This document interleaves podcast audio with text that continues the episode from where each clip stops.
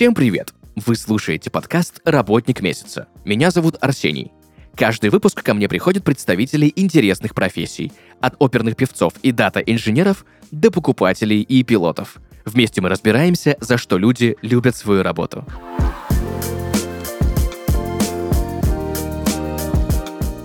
Друзья, и сегодня в подкасте «Работник месяца» креатор Диана Данилова. Диана, привет! Приветики. Спасибо большое, что согласилась прийти сегодня к нам в подкаст рассказать про свою интересную, довольно необычную профессию. У меня к тебе сразу же первый вопрос. Как вообще правильно, креатор или креатор? Ну, во-первых, на здоровье, спасибо, что позвали. вот. Правильно. Слушай, ну, раньше чаще встречалась формулировка креатор, но сейчас все-таки стильно креатор. Ну, это типа более диджитально. Угу. А кто вообще такой креатор и чем он занимается? Давай сразу с матчасти разберемся. Ну, смотри, если в широком смысле, то это человек, который генерирует новые идеи, смыслы, но скорее больше идеи для чего бы то ни было. То есть он может работать и в компании, и на удаленке, вообще где угодно. В целом, да. Ну, смотри, тут просто главное разделять фундаментально, да. А, креатор а человек, который работает для бизнеса, в любом случае, придумывает какие-то идеи для бизнеса. Или, что называется, творец. Вот эти люди, которые супер концептуальные, а, вот эти всякие перформансы и прочие приколы. Вот. Если говорить про расхожесть вот такого названия, то это человек, который занимается все-таки креативами для бизнеса. Где этому можно научиться? Нужно ли иметь какое-то высшее образование, какой-то бэкграунд, или только, так сказать, школа жизни? Я сейчас буду душнить очень сильно. Во-первых, я не знаю, где этому можно научиться, если честно. Ну, типа, а, мне кажется, что каких-то вот прямо ну, нет отделений, так знаешь, там, типа, факультет а, рекламы и какого-нибудь там арт-бизнеса, а, отделение креатива. Ну, как бы, мне кажется, вряд ли такое есть. А, я думаю, что это все-таки прикладная профессия, которая ближе к рекламе, ближе всего к рекламе. Поэтому, ну вот, не знаю, я окончила реклама и арт-бизнес, э, визуальные коммуникации в рекламе. Вот. Ты знаешь, есть у меня один знакомый, который работает креатором, и постоянно, когда мы с ним коммуницируем, да, он говорит, что там то одно что-то не так пошло, то концепцию там не приняли, то еще что-то, то там заказчики выжили все соки, что-то пошло не так. То есть получается, что профессия довольно стрессовая, да? Э, часто ты вообще бываешь довольна своей работой? Ну, смотри, по поводу стрессовости, да, тут просто нужно понимать, что человеку с тонкой душевной организацией, вот прям тончайшей, прозрачной, ему вряд ли удастся прямо сохранить свою менталку, потому что, ну, я объясню, да, вот, то есть ты придумываешь, вот есть люди такие, которые вот мои коллеги там, да, например, по цеху, а, которые вот они эту идею придумали, они вот буквально как ребеночка ее проносят, и тут они сталкиваются с боже, клиент, боже, правки. И, конечно, при таком подходе будет очень стрессово. Вот, но в целом-то, не знаю, на самом деле, мне кажется, нужно просто привыкнуть а, к такой вот модели, к модели того, что тебя могут критиковать, твою идею могут докручивать, все, что ты придумываешь, не идеально. И если у тебя нет какого-то вот порога такого стрессоустойчивости, ужасное слово, клишированное, но тем не менее, а ты просто не справишься. Если говорить о том, как часто я бываю довольна своей работой, да никогда. Вообще никогда. Ну, то есть у меня нет ни одного кейса, несмотря на то, что я много придумывала и придумываю, нет ни одного кейса, которым я была бы прямо довольна, потому что, знаешь, такую штуку, как э, эффект лестницы. Вот, э, вот я буквально так же. То есть у меня как бы вот сегодня ночью, допустим, я такая лежу, думаю, блин, надо было этому типу пять лет назад в школе или семь-восемь лет назад по-другому ответить. И вот когда я начала работать, я думаю, блин, надо было вот тут вот докрутить. Это не закончено, могла бы по-другому. И с одной стороны, э, как бы, я думаю, что это, возможно, и хорошо, потому что э, оглядываясь там на свои какие-то прошлые кейсы и видя свою работу, я прямо четко могу понять, где нужно было бы дожать. И с одной стороны, это вроде как означает, что я расту как специалист, но я в целом человек достаточно скромный, поэтому жру себя изнутри потихонечку, знаешь. Вот. Ну, это, конечно, не то чтобы сильно мешает, это скорее как-то тебя, ну, тяготит немножечко. Поэтому довольно не бываю никогда. Можно было лучше. Я тебя прекрасно понимаю, потому что, во-первых, лучший враг хорошего, как всегда по традиции, да, а Мгм. во-вторых, ну, знаешь, у меня тоже бывает так, что не всегда получается выполнить свою работу так, чтобы быть довольным, особенно когда еще сроки какие-нибудь сжатые, да, когда Да. какое-нибудь пожарище, да. И, знаешь, у меня очень часто это бывает, даже выливается в какую-то, там, не то чтобы депресс, но прокрастинацию некоторую. То есть я вот понимаю, что я вот предыдущий там какой-то, э, не знаю, сдал, допустим, проект, мне там не особо понравилось.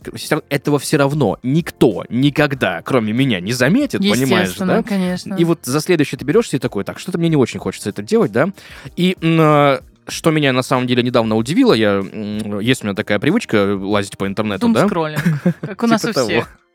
Наткнулся я на исследование на эту тему от банка ВТБ. Э, Короче, они узнали, что э, в России люди себя хвалят, и вот насколько часто они это делают, да, и вообще, в принципе, празднуют свои Мгм. достижения. Слушай, я на самом деле удивился, потому что оказалось, что около 40 только процентов жителей России хотя бы раз замечали и признавали свои успехи. Всего 40 процентов.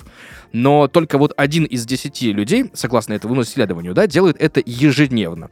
Причем, э, чем э, старше человек, Мгм. тем меньше он себя хвалит и вообще даже может этого не делать вовсе. При этом чужие достижения, помнишь вот эти вот истории успеха, да, Ну, конечно, там, да? завтраки высокоэффективных людей. Да, они вот да. как раз-таки способны вдохновлять, тогда как собственные могут вообще полностью обесцениваться. И, э, кстати, появилось это исследование, я так понимаю, после того, как ВТБ собрал достижения детей, которые проходят лечение в больницах. И у них сейчас проходит новогодняя акция «Я молодец» в рамках благотворительной программы «Мир без слез». Тоже я Мгм. вот посмотрел, начинание реально прикольное. Э, Достижения этих маленьких героев, причем, э, знаешь, я вот посмотрел на них, да, вот, ну, то есть, как бы дети там какой-то, ну, ну, чего-то небольшого в формате до жизни достигли, Мгм. себя похвалили, я такой думаю, а почему, ну, я не могу, ну, come on, ну, как бы я здоровый, взрослый, 32-летний дядя Ну, уже. у тебя бэкграунд побольше, по идее, должен быть.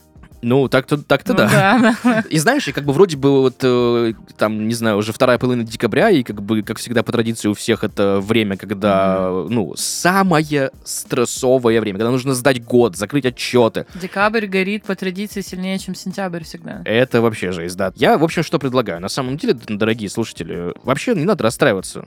Ну, не надо Да что вы, расстраиваться. не грустите.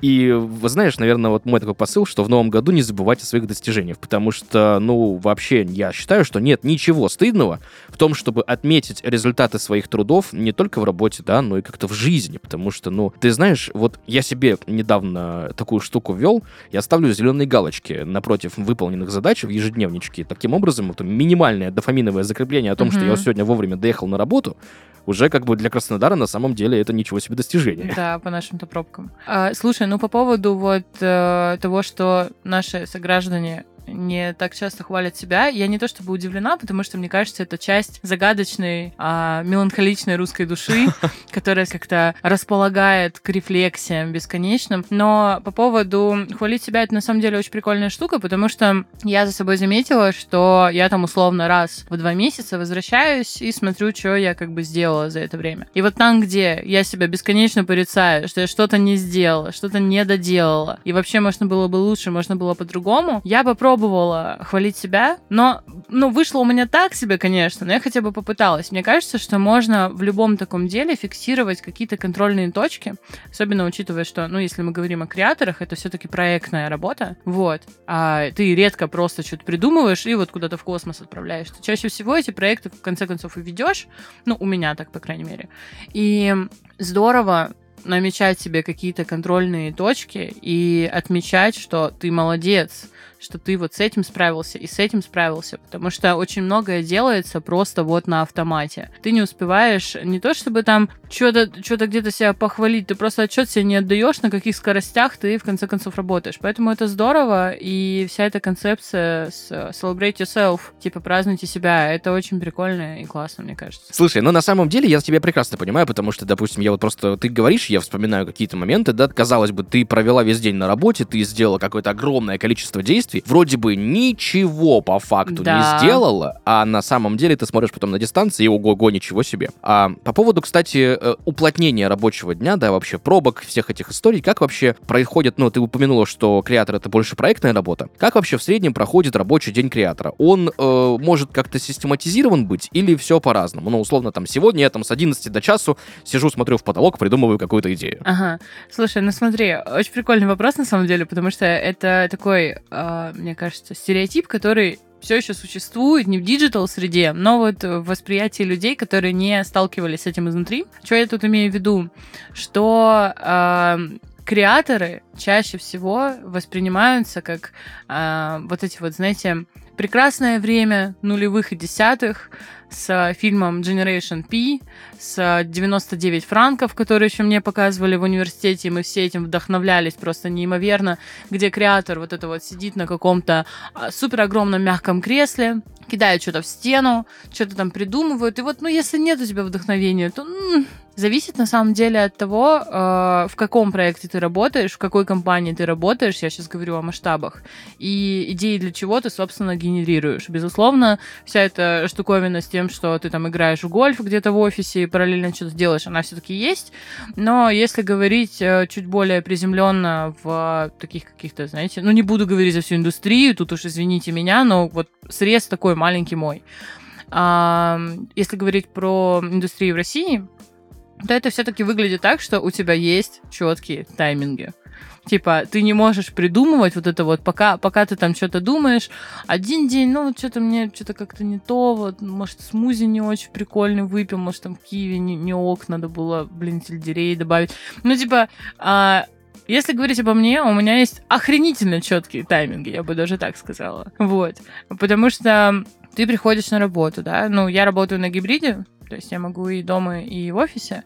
Но в любом случае, мой рабочий день начинается с 10, заканчивается, ну, 18, но не 18.00. Вот. И у тебя есть определенные тайминги. Это не происходит как э, просто какая-то такая творческая деятельность неконтролируемый поток сознания, креатива, вот этих вот всех лампочек, всплесков и прочее, есть определенные э, отмеренные тайминги, потому что э, креатором все не заканчивается, и дальше твою работу подхватывают еще другие люди, и, соответственно, если ты там возомнишь себя великим творцом и будешь э, просто обычную, достаточно понятную идею формулировать очень-очень долго, то от этого может пострадать в целом весь проект. Ничто так не способствует творчеству, как четко прописанный дедлайн. Не просто так да, об этом говорят, да? Да, да, да, конечно. Это причем, причем дедлайн очень сильно помогает, потому что я очень сильный прокрастинатор.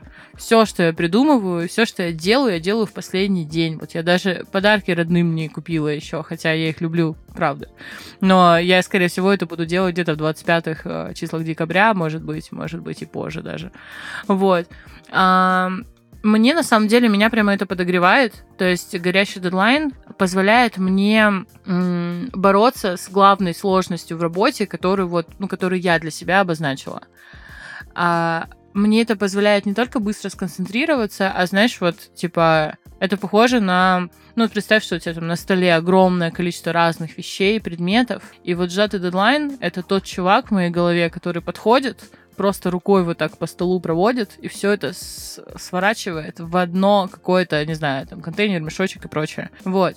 Поэтому это очень сильно помогает сконцентрироваться. На удаленке сильно труднее работать? Нет, на самом деле. Ну, в том смысле, что, знаешь, я просто намечаю себе задачи, которые я могла бы делать из дома и которые делаю в офисе. То есть э, я просто распределяю их по типу определенному. Если я понимаю, что у меня там в один день мне нужно сдать какую-то штуку, и мне нужно супер много взаимодействовать с коллегами в офисе, что-то с ними разгонять, штормить, то я, конечно, останусь в офисе. Если я понимаю, что мне там нужно всякие рутинки поделать, то я это спокойно делаю с кошечкой дома у себя. Давай более подробно разберем, что такое концепция, э, как ее придумать и вообще зачем она придумывается. Ну, смотри, если мы говорим о концепции рекламной кампании, например, или любого рекламного продукта, что это такое? Это идея, э, это фундамент, который ты должен не просто абстрактно описать, но и уметь защитить со всех сторон. То есть э, это очень похоже на, знаешь, типа Warcraft, например, игра такая раньше была, где ты там построил свою маленькую, малюсенькую цивилизацию, еще несколько зданий. И ты такой, так, срочно нужно обнести всю эту штуку забором, иначе сейчас приду, придет альянс какой-нибудь, и нам всем не очень хорошо будет. Вот с концепцией точно так же. Ты только что-то намутил, и ты такой, так, а мне нужно понимать, а как я буду объяснять это клиенту, как это будет воспринимать конечный, ну, потребитель контента, условно, а зачем, почему это вообще сильная штука, какие образы здесь должны быть, какие смыслы здесь должны быть, чтобы эти люди поняли вот так, а вот это вот так. И самое, конечно, вот верхний босс — это, конечно же, клиент, потому что тут самое сложное — это ну вот знаешь, э, я безумно люблю, издалека чуть начну, я безумно люблю русский язык, а, потому что он, конечно же, прекрасен, но иногда мне хочется, чтобы слов и синонимов было гораздо меньше. Потому что вот это вот искусство интерпретации, которое происходит при защите твоего проекта, это просто невероятное нечто, потому что ты говоришь одно, тебя воспринимают по-другому. Я вот сейчас тебе скажу, я придумала концепцию, это зеленый слон или там синий слон. У меня в голове один синий и зеленый слон, у тебя он другой. И, конечно, было бы классно, чтобы твой мозг в какой-то момент, знаешь, синхронизировался с мозгом клиента, и чтобы вы просто на одном дыхании буквально эту идею пронесли и друг друга отлично поняли. Вот. Я, кажется, ответила, что такое концепция. Да, но мне кажется, что твой пример еще с недопониманием, да, каким-то очень хорошо коррелирует с тем пресловутым примером про дизайнеров, да, из интернета, когда семь красных параллельных Да, линий, да, да, да, одна да. зеленая, да, и пересекаются. Ну, тут просто еще, знаешь, э, это вот как бы вторая грань, это про невозможность осуществления а, некоторых штук. А такое бывает, конечно же, бывает, особенно бывает, когда а, клиент к тебе приходит. Ну, тут еще зависит, какой клиент, понятно, какой заказчик, но он приходит к тебе с, со своей идеей, которой он прямо горит, а ты видишь, что эта идея вообще не масштабируется. Она очень рыхлая, ее нужно прорабатывать, и ты такой, знаешь, буквально как с ребенком, не хочешь обидеть, хочешь как-то подсказать, изощряешься просто вербально, как можешь, а он тебе все равно доказывает, что нужно вот так. И вы вот примерно где-то час занимаетесь этим вербальным фехтованием, потом это все завершается, ты идешь что-то перерабатывать. И, ну, конечно, сложновато, но мне, допустим, это интересно. Сколько времени в среднем может уйти на разработку одной концепции? Но это зависит от задачи. Э, Тут можно ответить, э, смотря какой фабрик, смотря сколько details, потому что... How much I кушать с утра? Да, да, да. Главное, чтобы вышло очень-очень affordable, но тут в чем тема-то? В том, что, во-первых, зависит, конечно же, от задачи. А ты, типа, концепцию для чего ты придумаешь? Если это что-то огромное, а многоканальное какое-то, то, конечно, больше времени понадобится. Потом это зависит еще от пожеланий, как раз-таки про семь красных линий параллельно зеленого цвета, которые пересекаются. Вот. А, от того, насколько клиент горяч понимаете, как хотите. А, Я имею в виду, насколько он прямо подробно представляет, что он хочет, зачем он хочет, для кого он хочет, потому что, ну, короче, блин, по-разному, очень по-разному, невозможно ответить Мгм. так. Но, конечно, в любом случае есть какой-то коллега, который представляет примерно, сколько времени на это уйдет и не дает тебе а, отойти как-то от реальности в своих дедлайнах. В этом плане, кстати, очень э, интересно есть э, разделение, да, потому что нет же такого, что ты можешь померить э, там количеством концепций эффективность сотрудника, да, грубо Конечно. говоря, один человек сделал за месяц 10 концепций, другой сделал одну. И все такие, ну, он же сделал одну, почему он получает больше всех денег? А тут Потому что его концепция стоит 10 мультов, а твои 20 меньше. Гораздо.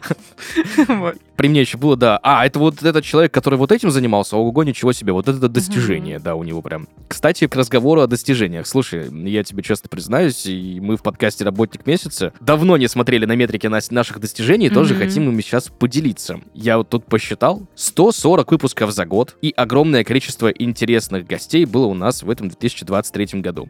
И в следующем году это очень мотивирует нашу команду быть еще продуктивнее и, знаешь, сделать наш подкаст еще интересный, потому что есть огромное количество профессий, которые мы в этом году позвать просто не успели. А вдохновляться достижениями других тоже вполне нормально. Ну, мы об этом уже Конечно, говорили без сегодня. этого нельзя. И даже классно. ВТБ, например, вдохновлялся результатами своей акции «Я молодец» и не только провел то самое исследование, о котором мы говорили в самом начале сегодняшнего выпуска, а в преддверии Нового года запустил еще интерактивный сайт «Кто молодец.рф». Я туда зашел, там на самом деле наши граждане как раз делятся своими достижениями. И вот эти все личные победы, да, которые вот у нас появляются у всех. Вот я себе представляю некую онлайн-елочку, да, на которую каждую вот эту победу может повесить Мгм. и посмотреть, э, сколько больших и маленьких поводов похвалить себя на самом деле есть. Ну, мы об этом, правда, забываем, особенно в текучке дней, в текучке э, рабочих каких-то историй, когда вот просто не делаем паузу и не, не кушаем шоколадку, что тоже на Да. самом деле полезно. Так что я, на самом деле, друзья, призываю всех вас, наших слушателей, э, наших будущих, возможно, слушателей, рассказать о своих успехах, похвалить себя и вдохновиться победами других. Это на самом деле могут быть абсолютно разные достижения, как крупные, так и небольшие. И вот, например, успехами, которыми можно поделиться на сайте, о котором я говорил, можно еще и поделиться в соцсетях. М, Да, и сделать это можно до конца декабря по ссылке, которую мы оставим, конечно же, в описании. Кстати, э, первыми на сайт попали как раз сообщения детей-участников акции ВТБ «Я молодец», благотворительного проекта «Мир без слез». Ее банк проводит в детских больницах, чтобы отвлечь детей от повседневных сложностей в период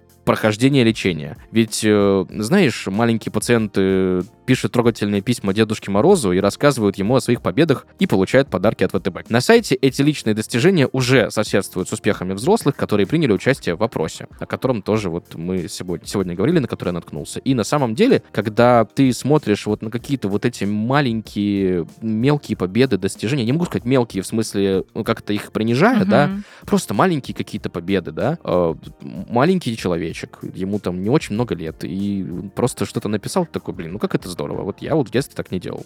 Слушай, мне кажется, это вообще такая, знаешь, волшебная штука, потому что а, если подумать, то вся жизнь по факту состоит из маленьких каких-то свершений и шажочков, которые, которые крайне-крайне важны. Ты никогда не знаешь, какое из этих маленьких достижений на самом-то деле ляжет в фундамент чего-то очень большого. И очень важно фиксироваться на таких вот приятных мелочах, потому что, ну, как мне кажется, в конечном счете из этого жизни состоит на самом-то деле. Вот. Есть же, конечно, великие писатели, которые написали одну книгу, и это Мгм. было феерично. Но наверняка в их жизни было что-то еще, что предшествовало. И это что-то как раз-таки состояло из маленьких шажочков. Плюс, знаешь, я всегда с большим пиететом отношусь к благотворительности, но м, тут же есть тоже момент, когда я слышал, вот, что когда креатор разрабатывает акцию совместно с каким-нибудь благотворительным фондом, да, ну или там еще какие-нибудь истории, да, связанные именно с благотворительностью, с детишками, а, нужно быть особенно, особенно внимательным. Это так? Да, безусловно, потому что, слушай, ну, я, возможно, сейчас скажу такие прямо а, банальные и очень патетичные вещи. Когда ты работаешь чем-то вот таким вот особенным, мне кажется, что к этому необходим прямо такой же особенный подход. Потому что если мы говорим о каких-то бизнес- бизнес-задачах, которые нужно решить при помощи твоей там концепции, идеи, чего бы то ни было. А ты четко понимаешь структуру, ты понимаешь цели, ты понимаешь, чего тебе нужно добиться, какие там условно у тебя KPI, и какими средствами это достигать. Если мы говорим о каких-то таких, ну, эмоциональных и чувственных вещах достаточно, потому что благотворительность для меня это в том числе и такие вещи, то, конечно, тут нужно быть очень внимательным. Нужно относиться к этому прямо с любовью. Нужно относиться к этому с таким же трепетом, на самом деле, иначе, ну, просто не получится, мне кажется. Что важно учитывать? Да, блин, все на самом-то деле. Важно вникать в контекст еще более подробно, чем ты это делаешь, там, условно придумывая для какого-то бизнеса что-нибудь, читая по диагонали. Потому что нужно зацепить людей а, очень-очень сильно на эмоциональном уровне. Так вот, если говорить про инструменты маркетинга, которые вызывают у людей определенные там эмоции, такие верхнеуровневые, как желание купить, а, там как-то выпендриться своим успехом, желание быть таким же статусным, имея какой-то гаджет, то тут все-таки, мне кажется, благотворительные проекты, они больше ориентированы на какие-то глубинные чувства, и они более тонкие. Поэтому и работать с этим нужно очень-очень тонко и корректно, и экологично. Есть одна популярная фраза из фильма, который мы упомянули сегодня уже, да, ты говорила про Generation P, там есть э, великолепная фраза Пелевина «Нам не нужны творцы, нам нужны креаторы». Что это значит? Ну, на самом деле, таких вот постмодернистов головного мозга, как Пелевин, которого я люблю, можно понимать по-разному. Как мне кажется, тут речь как раз-таки идет о коммерческой составляющей. И вот это тот самый стереотип, что придумывая что-то, нужно все-таки понимать, что художник, да, и творец, это немного не тот человек, коим является креатор, условно. По сути, как бы они тоже работают с идеями и со смыслами, но цели разные. А, придумывая что-то такое вот, типа, типа творчество, искусство, мне почему-то кажется, возможно, я слишком романтично еще, что это все-таки лишено какой-то выгоды. Типа, ты это делаешь из своих каких-то прямо вот душевных порывов, ты осмысляешь, ты перерабатываешь, ты делаешь что-то более а, пафосное, более эпичное, какое-то что-то, что не претендует на то, чтобы заработать в итоге. Если, как бы, эту фразу нужно воспринимать, знаешь, в контексте. В контексте всех действий, которые были в романе, в контексте времени, в контексте его духа, вот. А, и, насколько я помню, главному герою, очень давно читала, еще более давно смотрела, а главному герою как раз-таки нужно было адаптировать разные рекламные ролики, форматы и прочее на вот эту вот российскую действительность. Вот. А, ну, собственно, да, нам не нужны люди, которые будут придумывать великолепные картины и какие-то невозможно неосмысляемые а, творческие замыслы. А нам нужны те, кто будут придумывать что-то для бизнеса, чтобы это продавалось. Как не придумать кринжатину? Блин, никак. Никак, ровно, ровно до того момента, пока кринжатина в твоем понимании и в моем понимании не станет чем-то одинаковым и чем-то понятным. Типа, знаешь, вот если бы там, не знаю, какой-нибудь микрофон, в который мы сейчас говорим, все бы договорились, что это кринжатина. И все бы знали, что никогда микрофон нельзя никак нигде использовать. Тогда это было бы понятно. Но это просто вопрос вкуса, который основополагающий в этой профессии. И тут как бы, смотри, ну, вкус же у всех разный, и это чаще всего необъяснимое что-то. Есть врожденное чувство вкуса, есть люди, которые прямо это нарабатывают насмотренностью, еще чем-то. Вот. А поэтому никак. Кринжатина будет в любом случае. Я помню свою кринжатину прекрасно, потому что моя кринжатина заключалась в том, что я просто буквально дорвалась до этой профессии, дорвалась до своей работы, потому что я всегда хотела что-то придумывать, но не понимала, что, а меня мало кто ограничивал. И, господи Иисусе, мои первые идеи были, это что-то типа, знаешь, рекламная интеграция в формате, это было все в подкастах, рекламная интеграция в формате путешествия во времени, Типа, вот сейчас ведущие будут, типа, пробираться в прошлое при помощи машины времени, мы это все стилизуем, это все сделаем. Это, конечно, прекрасно. До того момента, когда это нужно реализовывать. Потому что, ну, Док! попробуй, попробуй сейчас изобразить, что ты... Да, да, да, вот при помощи саунд-дизайна такого разве что. Вот. А, ну, поэтому так, кринж он должен быть. Плохое всегда должно быть, иначе мы не поймем, что такое хорошее. А, более того, я очень настоятельно рекомендую вдохновляться кринжовыми вещами, потому что раз уж мы живем вот это вот в постмодернизме, а уже и в метамодернизме, наверное, там мнения расходятся у людей, вот, а, то необходимо осмыслять кринжовые вещи в том числе, чтобы лаконично, очень иронично и тонко где-то это упомянуть.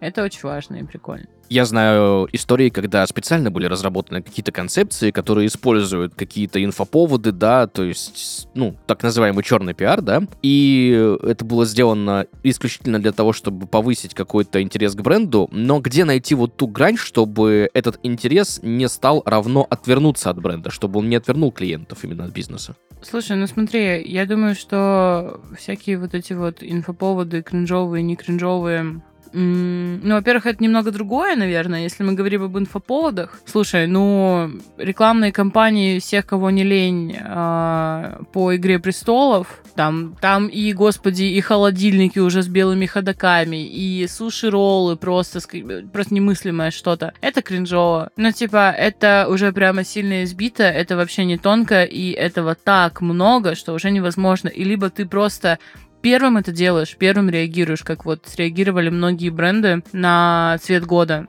от Pantone, по-моему, или как они там.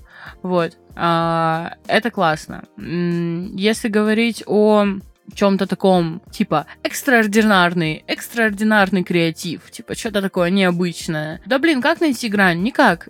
Тут, тут все зависит от того, что ты хочешь этим добиться. Если ты хочешь просто, чтобы о тебе говорили, тебе все равно как, то, ну, не надо эту грань находить. Если ты понимаешь, что это, допустим, как-то не очень хорошо, не прикольно, не классно, но ты знаешь, что этот креатив привлечет нужную аудиторию, и в итоге у тебя купят, то не надо себя останавливать. Просто нужно исходить от цели.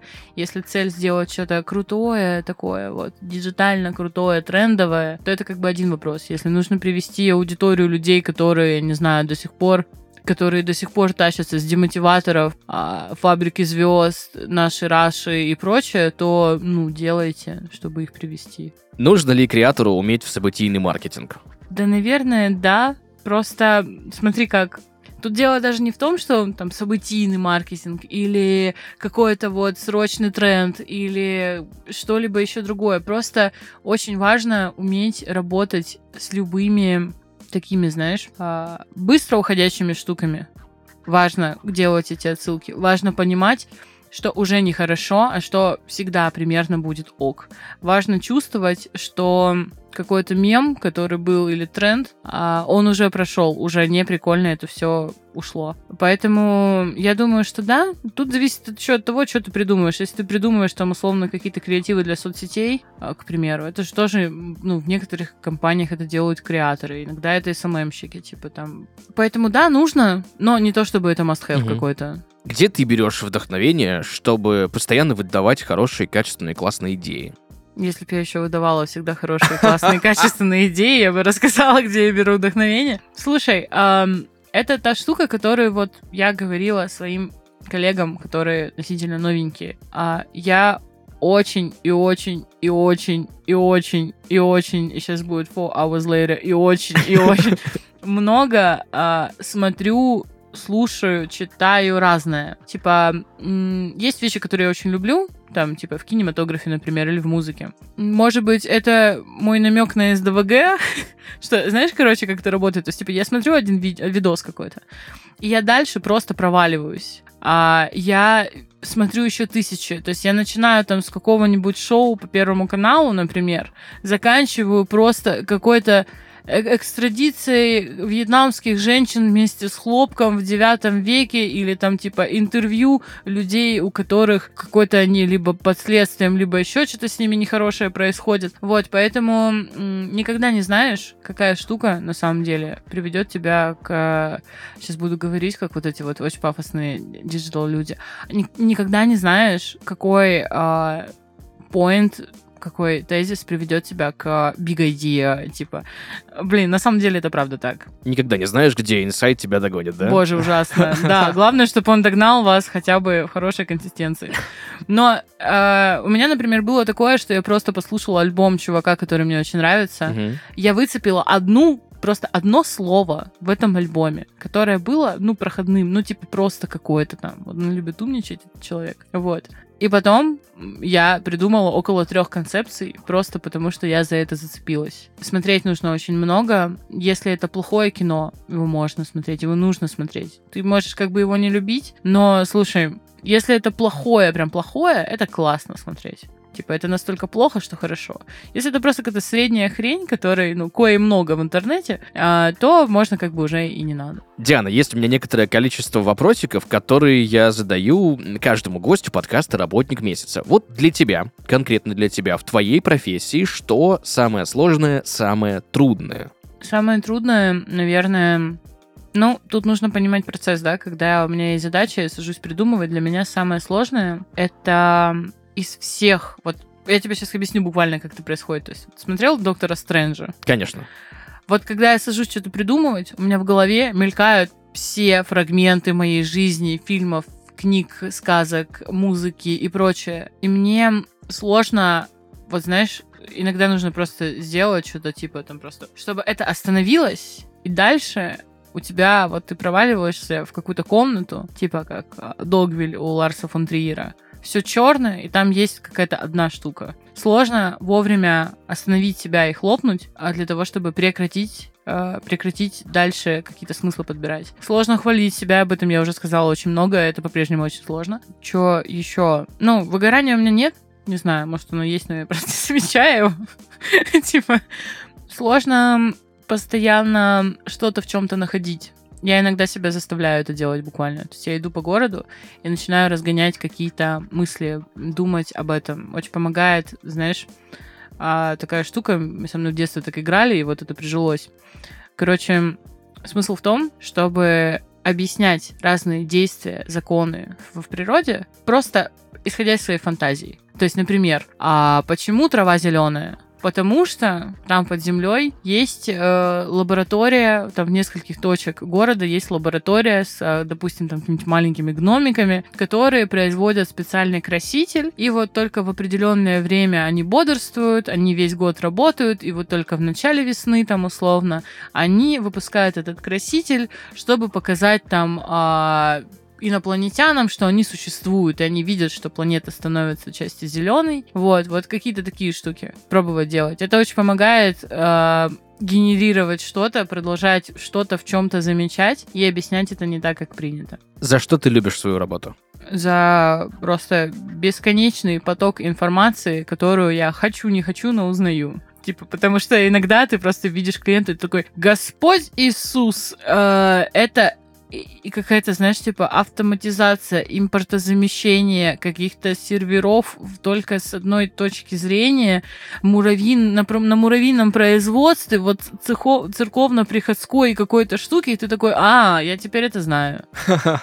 Типа, теперь я знаю, как это работает. Супер. Спасибо большое, что пришла сегодня к нам в подкаст рассказать про свою профессию, про образ, я бы сказал, даже мышления, потому что мне всегда э, приятно залезть к какому-нибудь интересному специалисту в голову на вот эти 40 отведенных нам минут Мгм. и покопаться там, как-то выяснить, что, как все работает. Спасибо тебе большое. Да, пожалуйста, зовите еще, я очень рада. В завершении нашего с тобой сегодняшнего разговора я бы хотел попросить тебя дать одну рекомендацию, один совет людям, которые, возможно, в будущем хотят стать креаторами. Ну, слушай, во-первых, я не вправе давать вам советы, сразу могу сказать. Я не то чтобы прямо супер. Никогда не буду так читать, но я постараюсь себя хвалить теперь. Вот. А, смотрите, читайте, развивайтесь, развивайтесь. А, я сейчас говорю не про а, какую-то прикладную литературу, а, как стать эффективным человеком в эффективной среде и что правильно, как правильно яичницу зажарить, чтобы быть миллиардером. Это мне не очень нравится, поэтому читайте, смотрите, вдохновляйтесь, вдохновляйтесь людьми, обязательно работайте над своей душой, как бы это пафосно не было, потому что эмоциональный интеллект, он очень помогает, очень помогает эмпатичность в этой работе, ты можешь больше прожить, ты больше понимаешь людей, больше понимаешь э, какие-то штуки, закономерности, пытаешься их как-то осмыслить, не переставайте думать. Это очень важно. Не переставайте мыслить и смотрите хорошее, плохое, разное, классное, веселое и проживайте это. Ну и не забывайте хвалить себя на самом деле, потому что без этого вы просто не вырастете. Если вы все время будете искать что-то плохое и какие-то несовершенства, вы не сможете заметить в себе, ну если мы говорим о профессии, какие-то важные штуки, которые нужно переносить и дальше. Супер, Диана, спасибо тебе большое за этот великолепный совет. И, как я уже говорил, личные победы можно оставлять на сайте ктомолодец.рф и вдохновляться успехами других. Друзья, на этом у нас все. Услышимся в следующих выпусках. Пока-пока. Спасибо и пока-пока.